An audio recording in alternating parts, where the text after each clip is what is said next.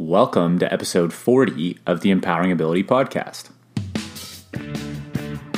Welcome to the Empowering Ability Podcast, where we get you and your loved ones impacted by disability the information needed to live a full and meaningful life. Now, here's your host, Eric Gall.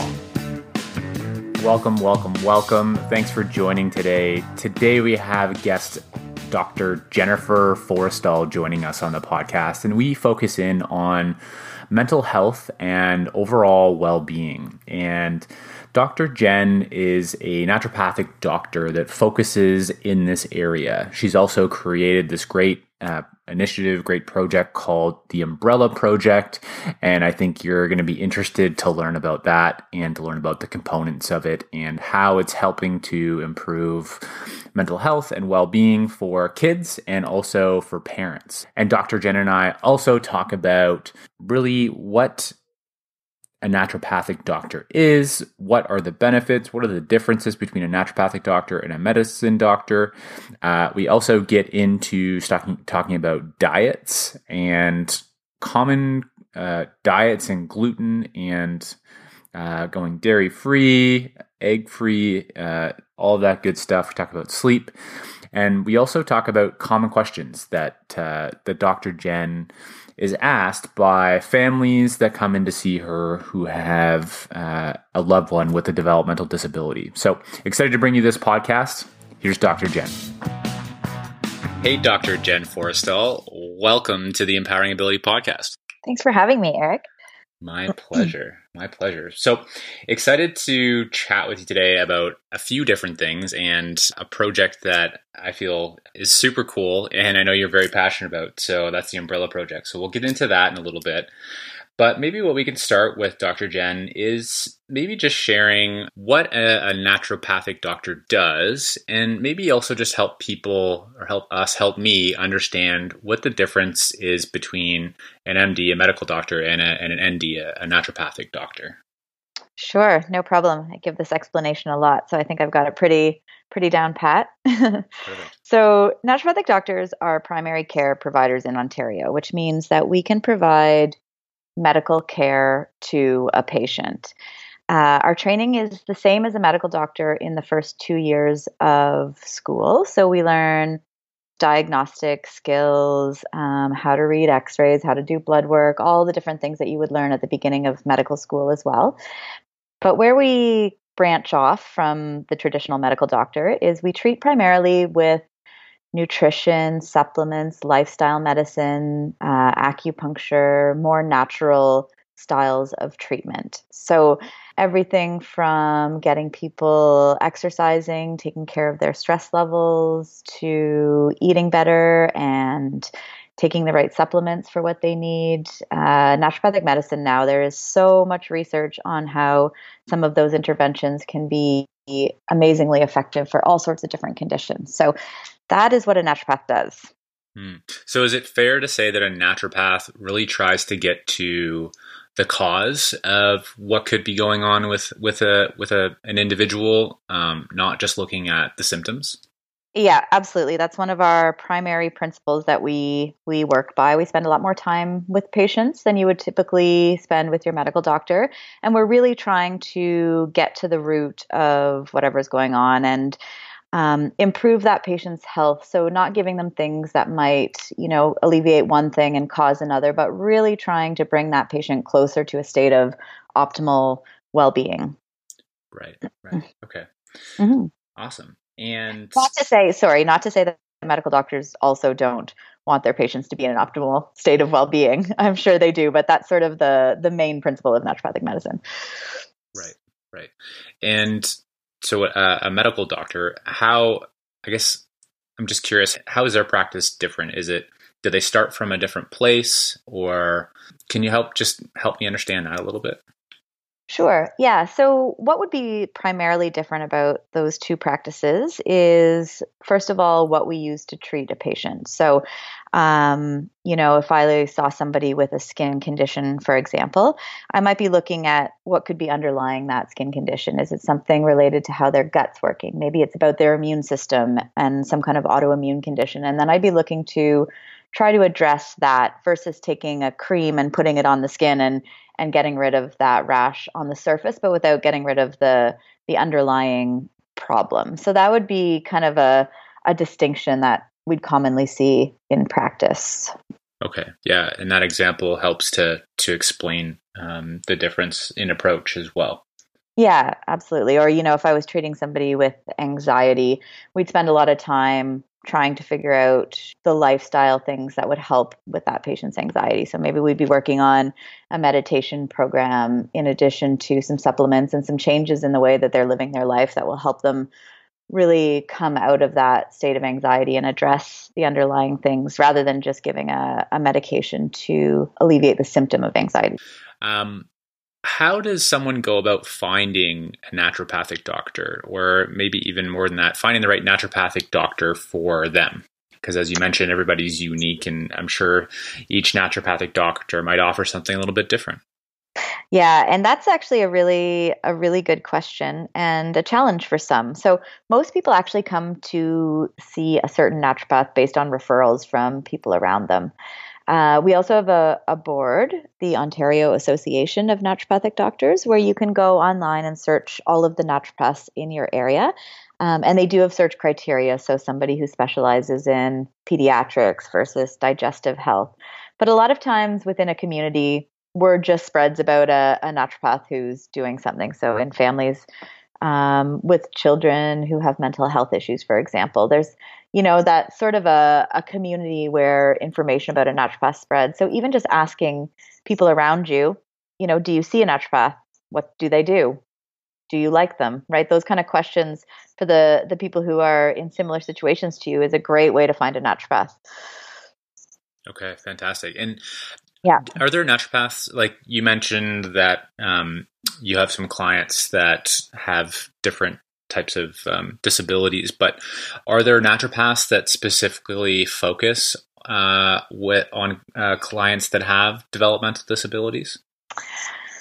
Um, in Ontario, I'm not aware of anybody who focuses very specifically on that. I'm just not sure that there's a big enough patient base to sustain a practice um, for a naturopath specifically in that. Right. There are quite a few that do pediatrics and have, you know, a, a strong clientele in some of those different uh, concerns. Mm-hmm. But I don't know of anyone that is specific just to that. Okay. Um, certainly, like myself and and a few other naturopaths that I know do quite a lot of that in their practice. Um, but more, if you looked at pediatrics, most most naturopaths who specialize in pediatrics would probably have some good experience in that area as well. Okay, fantastic. Right, right. And a little bit earlier, you mentioned um, looking at uh, gut health. So often, uh, or quite frequently, I'm hearing from the disability community curiosity around uh, gluten free, dairy free diets. And there's been some research that's been done that's shown benefits to have to being gluten free and dairy free for and people with ASD, so on the autism spectrum disorder. Would you mm-hmm. be able to to talk a little bit to that and to help give some families some more information about it? Sure. So um, one of the big things about naturopathic medicine as well is that it's all about individualized care. So there really isn't like a cookie cutter or cookbook approach to treating a patient. And that's what we're finding in the research with um, diet and some of these developmental challenges that families may experience. So, um, a certain percentage of the population does respond quite well to a gluten and dairy free diet. Um, not everyone, though. So, certainly, it's something that for the the amount of effort that it takes to do a couple weeks on that diet, it's certainly worth ruling out whether that's that's an obstacle for your child. Now, eggs come up a lot too. There are other food um, allergens that I often work through with families.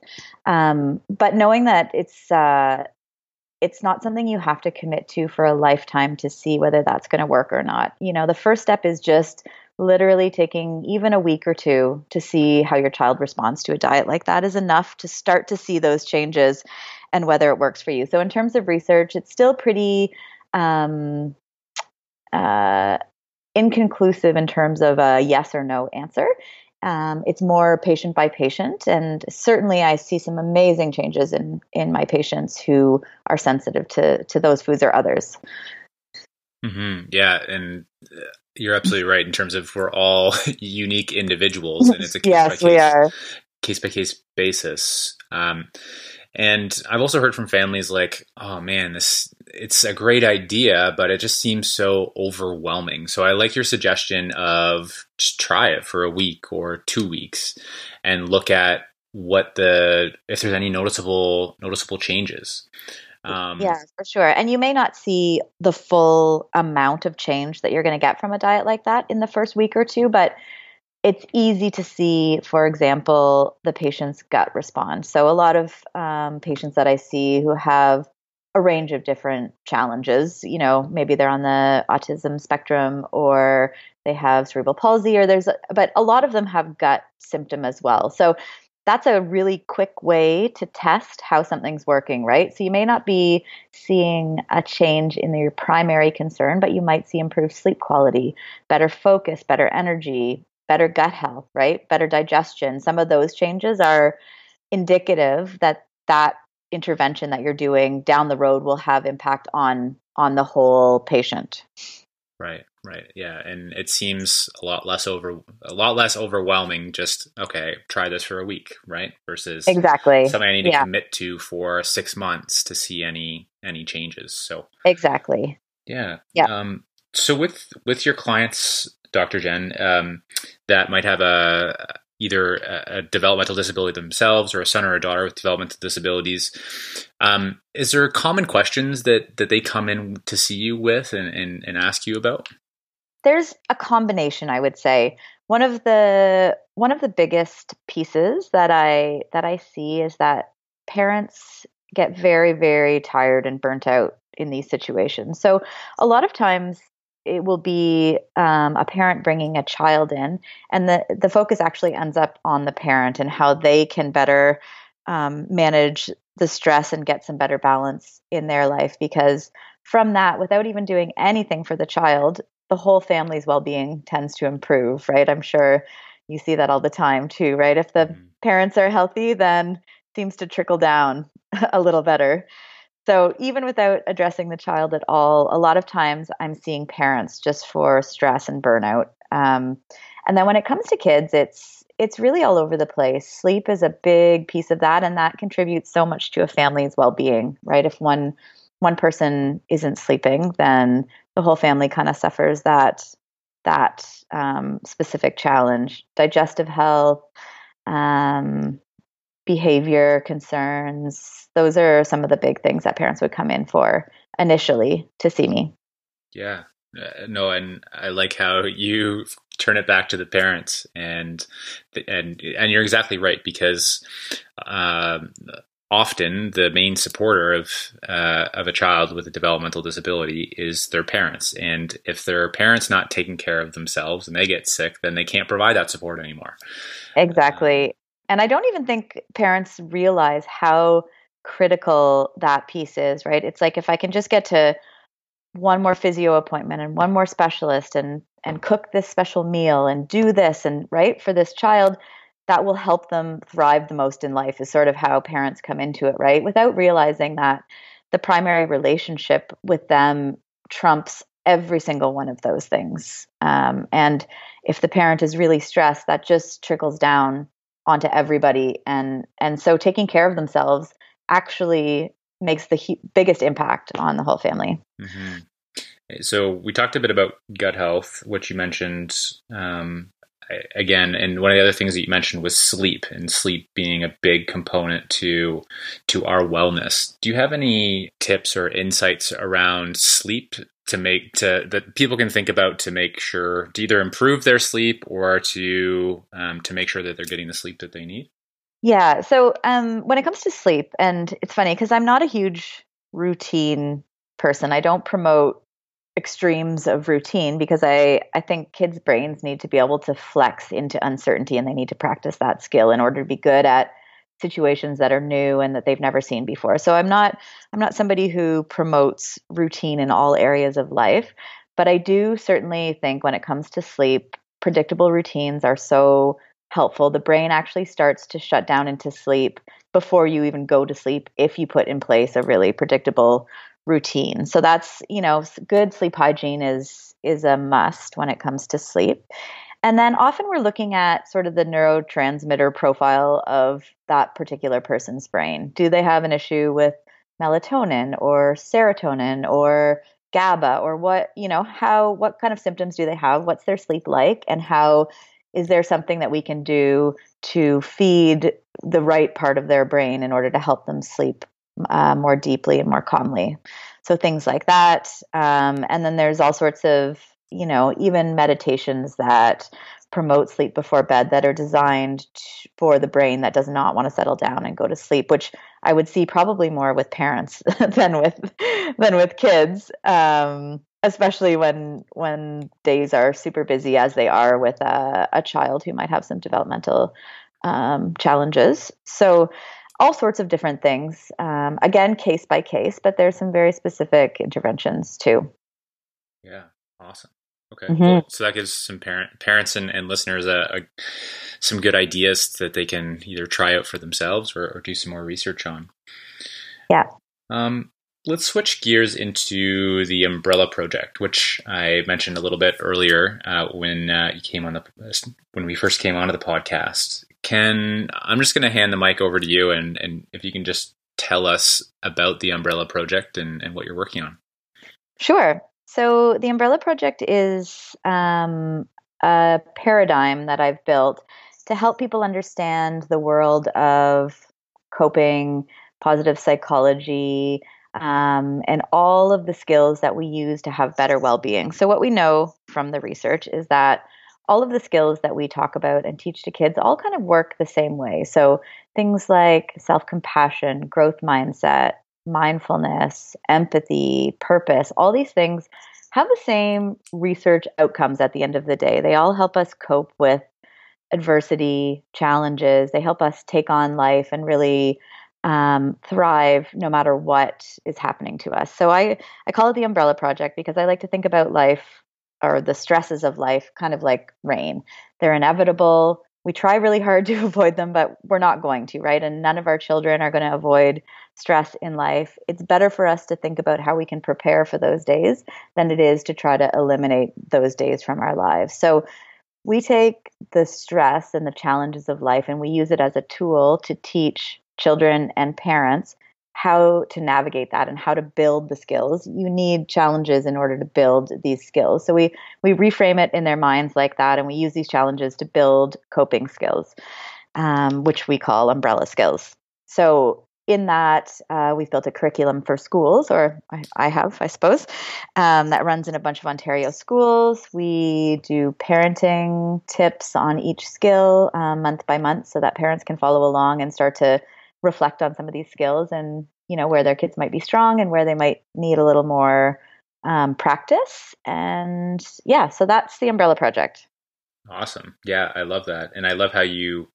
take those challenges and reframe them as okay no we need these challenges to be able to grow and develop and improve our well-being that's i love that uh, that mindset Exactly. Well, much like we would never take a child and just put a calculus equation in front of them and say, go for it, right? We likewise can't just take these huge challenges and drop them on kids and expect them to know what to do. They need all these little small challenges along the way that teach them resilience and self compassion and, you know, all of the skills that they will need as the challenges get bigger and bigger in life. Mm-hmm.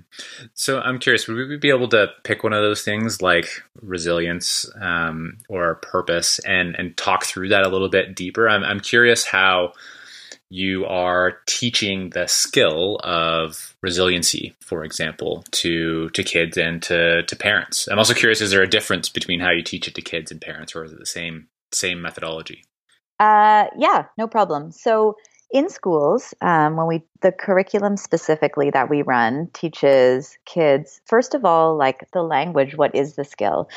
Uh, one of the teachers that was running the Umbrella Project recently told me that they ran the unit on grit in her class, and afterwards, one of her students came up to her and said, you know, last year when I broke my ankle and I couldn't play on the team that I wanted to, my soccer team, and I had to do all of this rehab and it was really hard.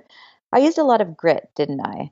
So, just by languaging and teaching kids what these skills are, they can see themselves using it and they're more likely to use it again, right? So, that girl's story in a second went from one of, uh, I was a victim of this injury that happened to me to, wait a second, actually, I was pretty tough, wasn't I? I really worked hard to recover from that. So, you can see, even just by teaching kids what the skills are, it gives them a tool belt of things to choose from when they face adversity.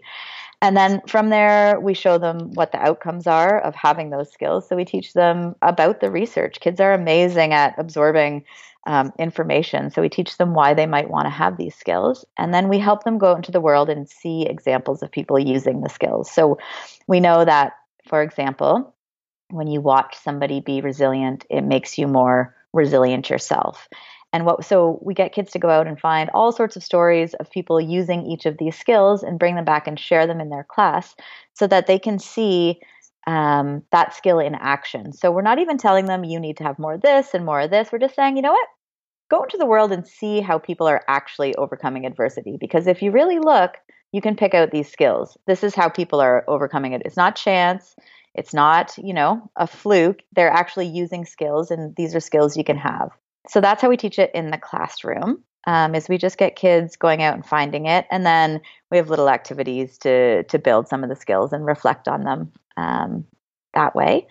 And then when it comes to parents, uh, we're usually talking more about specific parenting styles that they can use to build each of these skills. So the first one being a big reframe in the stress of a child facing adversity, right? So understanding that nothing has gone wrong and nothing is bad when somebody is mean to your child, for example, right? People are mean in life, and it's a really critical skill to learn how to deal with somebody who's having a bad day or who doesn't have good coping skills, right? Instead of getting angry and trying to push that back, what skills can you use to overcome that challenge? So we teach parents first how to recognize these as not bad, but actually valuable things happening to their child, and then how to coach them through that and how to recognize you know what skills they might be able to to layer on for their child in those situations.